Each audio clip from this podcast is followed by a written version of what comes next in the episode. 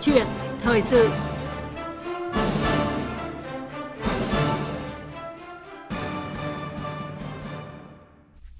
Thưa quý vị và các bạn, Chính phủ vừa ban hành nghị quyết số 164 ngày 4 tháng 10 sau phiên họp Chính phủ thường kỳ tháng 9 và hội nghị trực tuyến Chính phủ với địa phương. Tại nghị quyết thì Chính phủ yêu cầu các bộ ngành, địa phương thúc đẩy mạnh mẽ các động lực tăng trưởng, đảm bảo các cân đối lớn của nền kinh tế để phấn đấu hoàn thành đạt mức cao nhất các chỉ tiêu kế hoạch phát triển kinh tế xã hội năm nay.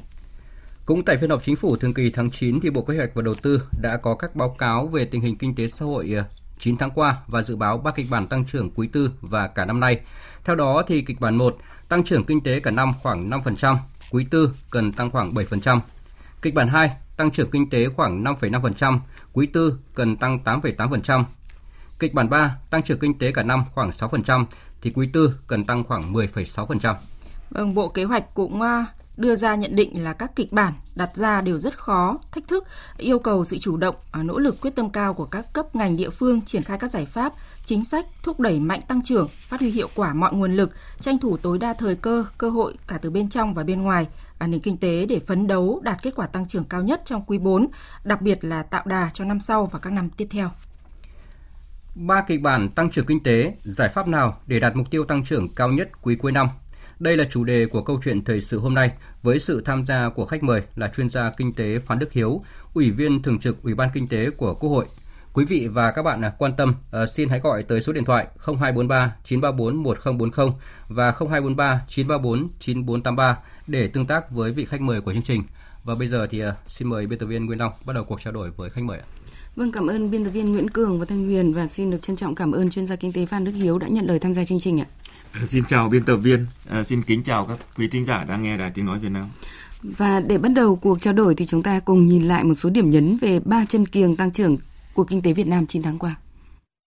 Thứ trưởng Bộ Kế hoạch và Đầu tư Trần Quốc Phương cho biết tăng trưởng GDP quý 3 đạt 5,33%, mức tăng vượt mong đợi trong bối cảnh rất khó khăn, đóng góp vào tăng trưởng 9 tháng là 4,24%, trong đó có điểm nhấn là nhiều chỉ số vĩ mô cũng như chỉ số quan trọng của nền kinh tế tháng sau tốt hơn tháng trước, đóng góp vào tổng thể quý sau tốt hơn quý trước. Mặc dù con số này không phải quá nhiều đột phá, nhưng như vậy đã là rất tốt so với bối cảnh kinh tế thế giới đang rất khó khăn. Nếu so sánh với quốc tế với các nước trong khu vực, các nước trên thế giới thì tăng trưởng của Việt Nam là cao. Thứ trưởng Trần Quốc Phương cho biết về kết quả đạt được từ các động lực lớn của nền kinh tế trong đó có tiêu dùng trong nước. Khi mà thị trường xuất khẩu chúng ta gặp khó khăn đơn hàng bị thiếu hụt thì cái việc quay về thị trường trong nước để tập trung phát triển mặc dù trong nhận định thì chúng ta vẫn còn thấy rằng sự phát triển nó chưa như mong đợi nhưng cũng có đóng góp tích cực và hiện nay thì tổng mức tiêu dùng hàng hóa và bán lẻ doanh thu là tăng trên 9% và nếu loại trừ yếu tố giá thì tăng 7%. Nếu so với các cái năm trước Covid thì chúng ta chưa bằng,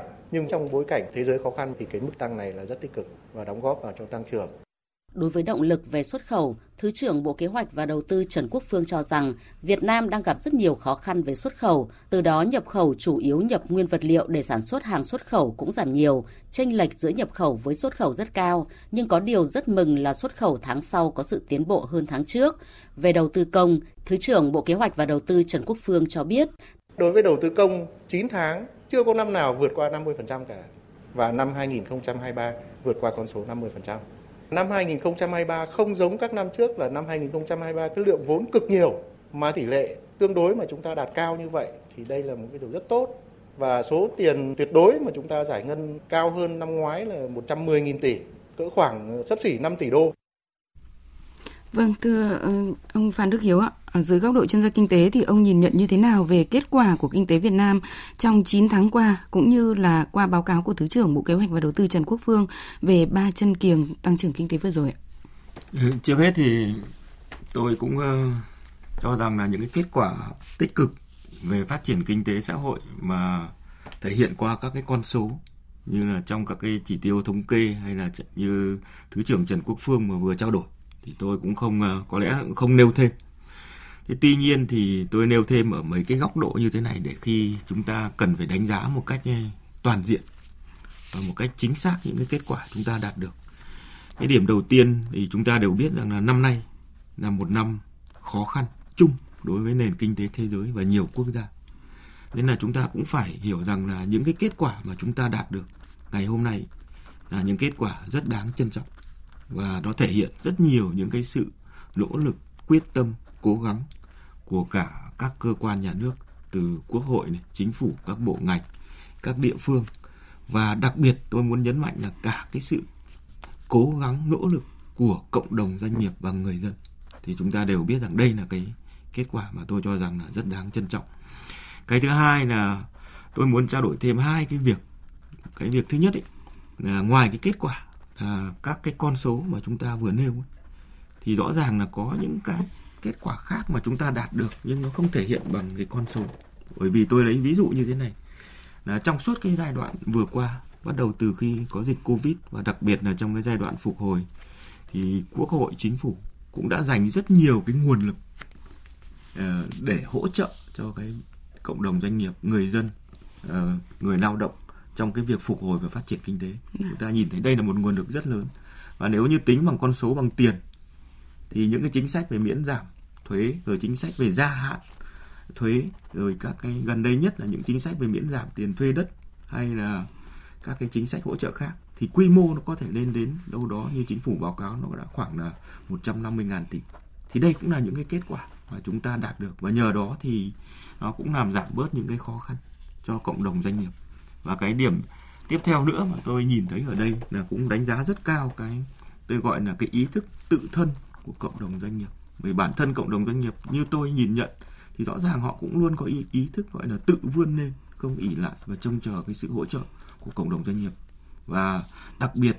về cấp điều hành ý, thì tôi cũng lại có một cái điểm mà quan sát cho thấy rằng là trong cái bối cảnh và kết quả đạt được như vừa qua thì cũng phải ghi nhận cái sự nỗ lực của rất nhiều địa phương chúng ta hình dung ra thấy là trong cái bối cảnh khó khăn chung của nền kinh tế nhé thì rất nhiều địa phương lại bứt tốc vươn lên và đạt được những kết quả rất tốt cả về mặt giải ngân cả về thu ngân sách cũng như là các cái chính sách hỗ trợ doanh nghiệp Vâng, và rõ ràng con số về đầu tư công 9 tháng qua thì cũng đã cho thấy à, những cái kết quả như là ông vừa trao đổi. À, và cụ thể thì ông nhìn nhận như thế nào về một cái khối lượng giải ngân cao với khoảng 5 tỷ à, đô la như là Thứ trưởng Trần Quốc Phương đưa ra? Có thể nói là kết quả giải ngân vốn đầu tư công cho đến nay thì chúng ta nhìn thấy rất rõ ràng. Đó, đây là một trong những cái đóng góp rất quan trọng vào trong cái sự tăng trưởng kinh tế của chúng ta trong thời gian vừa qua. Và nếu như nhìn về con số thì chúng ta cũng rất là đáng mừng vì nó có rất nhiều cái thay đổi tích cực so với câu chuyện ta gọi là đầu tư công trong diễn ra trong nhiều năm vừa qua. Cái thứ nhất là chúng ta biết rằng là cái tỷ lệ giải ngân thì có thể nói rằng đây là một cái tỷ lệ giải ngân mà mặc dù nó chưa chưa theo đúng như mong muốn hay là đúng như kỳ vọng, nhưng đây là một cái tỷ lệ giải ngân rất tốt so với lại các cái giai đoạn trước đây. Nhưng cái điều đặc biệt là chúng ta cần lưu ý là nó không chỉ là cái tỷ lệ giải ngân cao, mà chúng ta phải hiểu là cái quy mô đầu tư công của năm nay nó cũng cao hơn rất nhiều so với năm trước. Nên là dẫn đến cái việc tỷ lệ giải ngân cao, nó dẫn đến cái khối lượng giải ngân của chúng ta cũng là rất đáng mừng. Và con số chúng ta biết rồi so với năm trước thì cái quy mô về giải ngân ấy, nó đã tăng lên đến hơn 110 ngàn tỷ Vâng. Đây là một con số theo tôi là một cái nỗ lực rất cao. Nhưng cái điều quan trọng thứ hai nữa là cái cái giải ngân này, này thì nó không chỉ đóng góp ngay lập tức và trực diện tôi gọi là trực tiếp cho cái sự tăng trưởng của năm nay nhưng những công trình này, những cái hạ tầng mà các cái cái cái dự án đầu tư công này trong cái kế hoạch giải ngân với đầu tư công theo tôi nó lại tạo ra một cái nền tảng tạo ra một cái nền tảng cho ta gọi là cho cái uh, giúp cho cái sự gọi là tăng phát trưởng và phát triển lâu dài hơn trong những năm tiếp theo. Có lẽ đây đây là cái điểm mà chúng ta cũng hết sức nên lưu ý. Vâng. À, thưa ông, từ thực tế tăng trưởng 9 tháng qua và từ dự báo của tình hình kinh tế thế giới cũng như là tác động à, tới nền kinh tế Việt Nam trong thời gian tới thì ông nhìn nhận như thế nào về ba kịch bản tăng trưởng của ờ, quý 4 cũng như là cả năm 2023 mà Bộ Kế hoạch đầu, ta, à, đầu tư đã đưa ra à, với ba kịch bản mà chúng tôi đã đưa à, thông tin vừa rồi đấy ạ. À, thứ nhất là tăng trưởng kinh tế cả năm khoảng 5% thì quý 4 cần phải tăng tới 7% và kịch bản 2 là tăng trưởng kinh tế khoảng 5,5% thì quý 4 cần tăng 8,8% và kịch bản 3 là tăng trưởng kinh tế cả năm khoảng 6% thì ở quý 4 cần phải tăng 10,6%. À, và chúng ta cũng đã biết là chúng ta đang đặt một cái mục tiêu cao nhất về cái tăng trưởng Trước hết nói về những con số thì có thể nói rằng là cả ba cái kịch bản tăng trưởng này, nếu đạt được thì đều là rất thách thức. Đấy là cái chúng ta đều đều nhìn thấy là rất thách thức, chứ không phải là bất kể một kịch bản nào. bởi vì chúng ta đều nhìn thấy rằng là cái bối cảnh kinh tế, thế giới thì nó có mấy cái điểm mà chúng ta nhìn thấy, vì chúng ta cũng là một nền kinh tế mở và cũng phụ thuộc rất nhiều vào cái sự thay đổi, ta gọi là thăng trầm tích cực hay là tiêu cực của kinh tế thế giới. Ừ. Thế thì năm nay thì kinh tế thế giới chúng ta đều thấy rằng là xấu hơn rất nhiều so với năm ờ, năm ngoái. Thế rồi cái thương mại toàn cầu cũng tăng trưởng uh, thấp hơn. À, thế cái điểm thứ hai nữa là gần đây nhất thì chúng ta biết là những cái cái diễn biến về kinh tế chính trị thế giới có rất nhiều cái điểm mà tôi gọi là ngày càng diễn biến khó lường và cái hậu quả của các cái biện pháp trả đũa về mặt kinh tế cấm vận bao vây vân vân giữa các quốc gia rồi giữa các nhóm rõ ràng là nó sẽ đều có tác động. Theo tôi là có thể bất lợi đến Việt Nam. Và nó, cái quan trọng của chúng ta lại cũng chưa lường trước được. Nhưng cái điểm mà tôi muốn trao đổi ở đây là cái kịch bản mà bộ cách đầu tư đưa ra thì chúng tôi muốn nhấn mạnh đây là một kịch bản để điều hành. Nghĩa đây là một cái chỉ tiêu sẽ giúp chính phủ căn cứ vào đó để đưa ra những cái cái chính sách giải pháp và tạo ra cái sự quyết tâm trong việc đạt được cái mục tiêu tăng trưởng cao nhất. Chứ đây không phải là một cái cái cái kịch bản tôi gọi là những con số dự báo của các cái tổ chức dự báo kinh tế thế giới dạ. và cái điều mà tôi cũng thấy rằng là khi mà chính phủ trên cơ sở cái đề xuất ba cái kịch bản và thủ tướng chính phủ và chính phủ chọn cái kịch bản thứ ba là kịch bản cao nhất để điều hành thì theo tôi đây cũng là một cái điều hợp lý và tôi cũng rất ủng hộ cái cái cái cái cái, cái quyết định này bởi vì nếu như chúng ta có một cái cái cái cái cái quyết định mạnh mẽ như vậy thì chúng ta mới hiểu được rằng là cái nỗ lực này, cái quyết tâm của chính phủ, của các cơ quan có liên quan hiện nay là rất cao. Và cái mong muốn ở đây là sẽ làm mọi cách quyết tâm nhất, quyết liệt nhất để làm sao đạt được cái mục tiêu tăng trưởng cao nhất. Và tôi thì rất hoàn toàn đồng ý và cũng rất ủng hộ cái quyết định này. Vâng, à, nhiều tổ chức phân tích à, kinh tế trong và ngoài nước thì cũng đã đưa ra các cái dự báo tăng trưởng kinh tế của năm 2023 à, của Việt Nam và đề xuất khuyến nghị rất là nhiều các cái giải pháp. Và dự báo gần đây của Ngân hàng Phát triển Châu Á ADB công bố vào tháng 9 của năm 2023 thì cho thấy là Việt Nam sẽ vẫn dẫn đầu tăng trưởng ở Đông Nam Á ở mức 5,8% cho năm 2023, à, giảm so với năm ngoái nhưng mà vẫn là một cái con số đáng được ghi nhận. Và xin mời à, ông à, Phan Đức Hiếu cùng quý vị thính giả cùng nghe phát biểu của ông à, Santanu à, Charaboki là giám đốc của uh, quốc gia của ngân hàng châu Á ADB tại Việt Nam. Um, Tôi nghĩ rằng là con số này thì Việt Nam hoàn toàn có thể đạt được. Tôi nghĩ đến thời điểm này chính phủ Việt Nam đã có những chính sách kiểm soát nền kinh tế khá tốt trong bối cảnh toàn cầu có nhiều thách thức như hiện nay. Chỉ số lạm phát được giữ ở mức khá thấp, lãi suất cũng được giữ ở mức vừa phải, phù hợp để thúc đẩy kinh tế phát triển. Việt Nam nên tăng cường cả đầu tư công, đầu tư tư nhân để hiện đại hóa cơ sở vật chất. Đây là một trong những yếu tố quan trọng để thu hút vốn đầu tư trực tiếp nước ngoài, một điều then chốt cho sự phát triển của Việt Nam. Vâng, à, thưa ông Phan Đức Hiếu ạ, à, ông à, có suy nghĩ như thế nào sau khi nghe nhận định vừa rồi của giám đốc ADB ạ? Trước hết là uh, nghe ông uh, uh, Satanu uh, uh, nói thì rõ ràng là cái nhận định của ADB thì sẽ giúp chúng ta có thêm cái tôi gọi là cái động lực và có thêm cái quyết tâm cũng như là thêm cái cái cái động viên về mặt tinh thần trong việc đạt được cái mục tiêu tăng trưởng cao nhất. Và ông uh,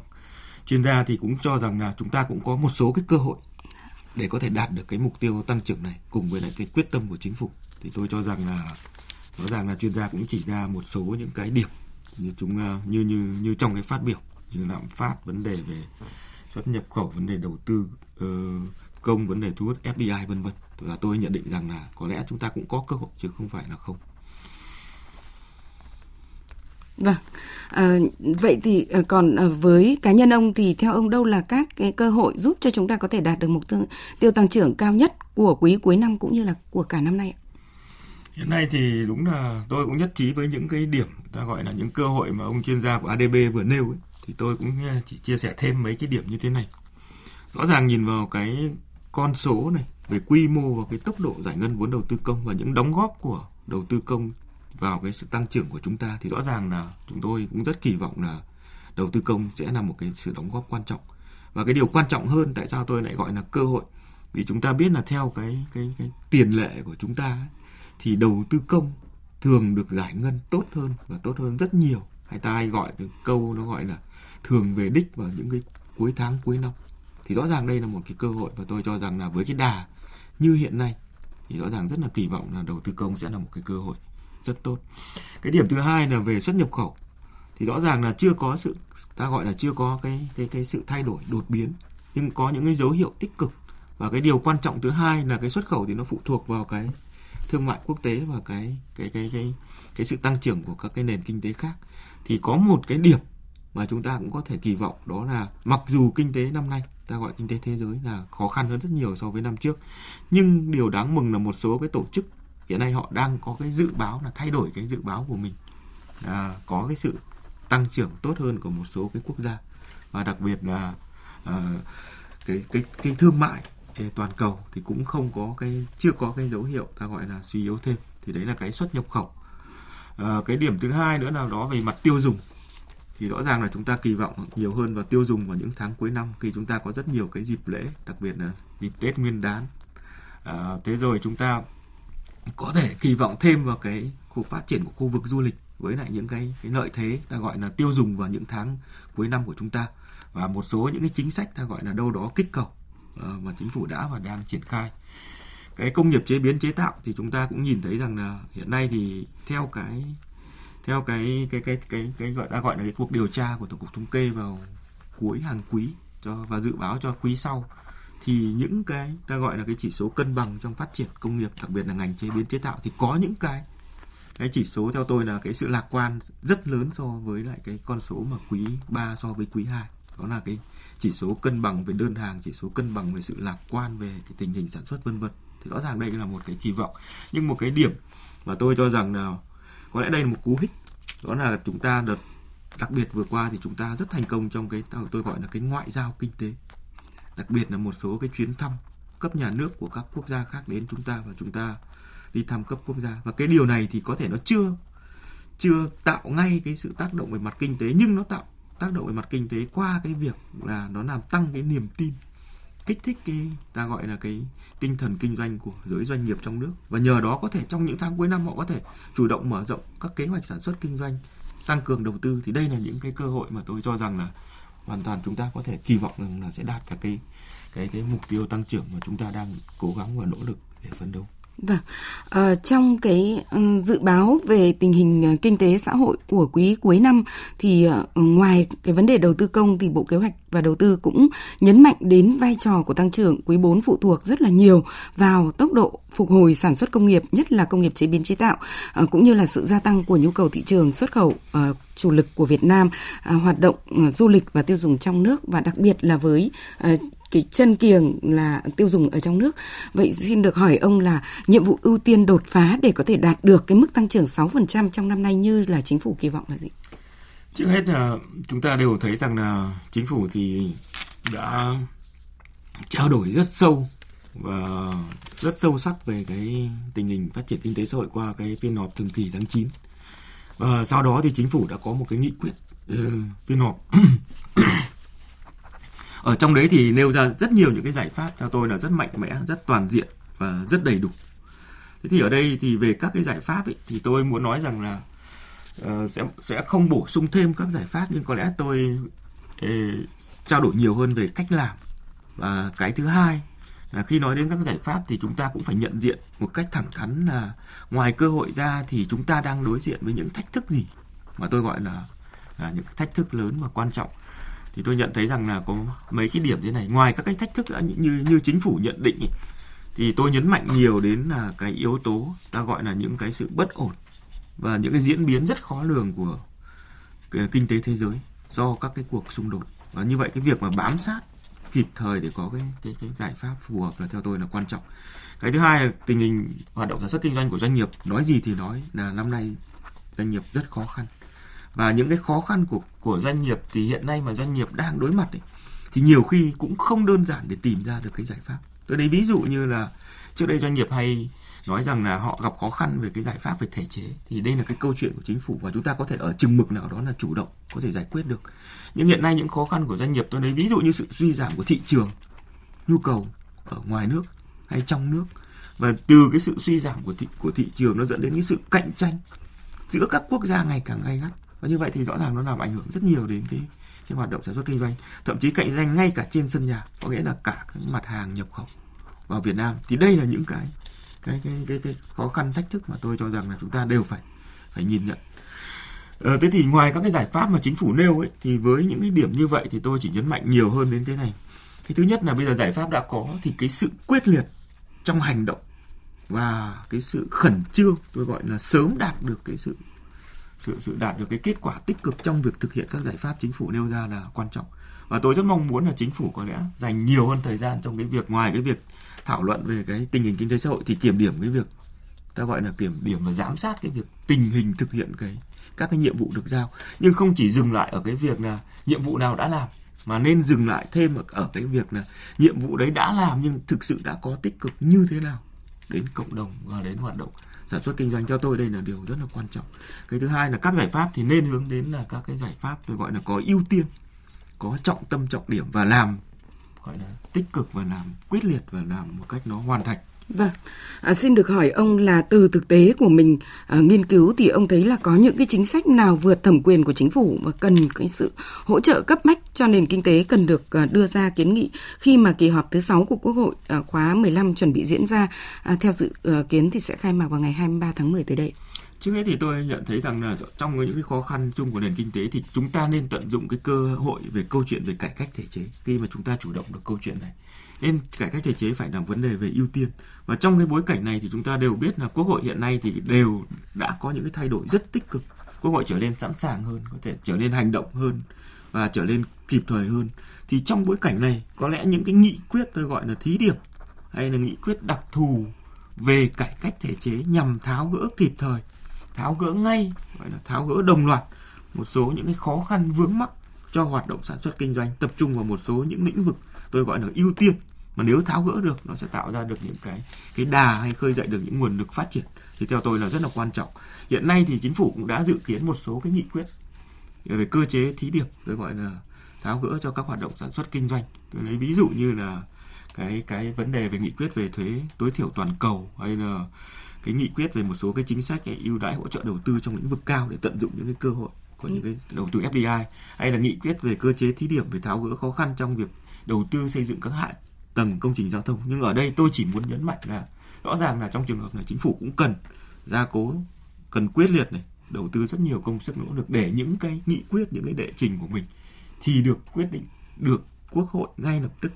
quyết định và thông qua một cách kịp thời. Thì rõ ràng nó sẽ là tạo ra những cái cái tác động tích cực Vâng, à, rõ ràng là nghị quyết phiên họp chính phủ thường kỳ tháng 9 của năm 2023 và hội nghị trực tuyến chính phủ với địa phương thì cũng đã được chính phủ ban hành à, với rất nhiều các cái giải pháp và như phân tích vừa rồi của ông thì quan trọng vẫn là vấn đề thực thi là cách làm là sự quyết liệt trong hành động phải không ạ? À, vâng và câu chuyện thời sự à, đến đây là hết và một lần nữa xin được trân trọng cảm ơn chuyên gia kinh tế Phan Đức Hiếu, ủy viên thường trực Ủy ban Kinh tế của Quốc hội đã tham gia chương trình. Xin vâng chào biên tập viên. Vâng, vừa rồi là câu chuyện thời sự với chủ đề ba kịch bản tăng trưởng kinh tế, những cái giải pháp để đạt được mục tiêu tăng trưởng cao nhất à, quý cuối năm. Và chuyên gia của chương trình thì cũng đã đưa ra những cơ hội, thách thức cũng như là giải pháp để đạt được các mục tiêu tăng trưởng kinh tế trong năm nay.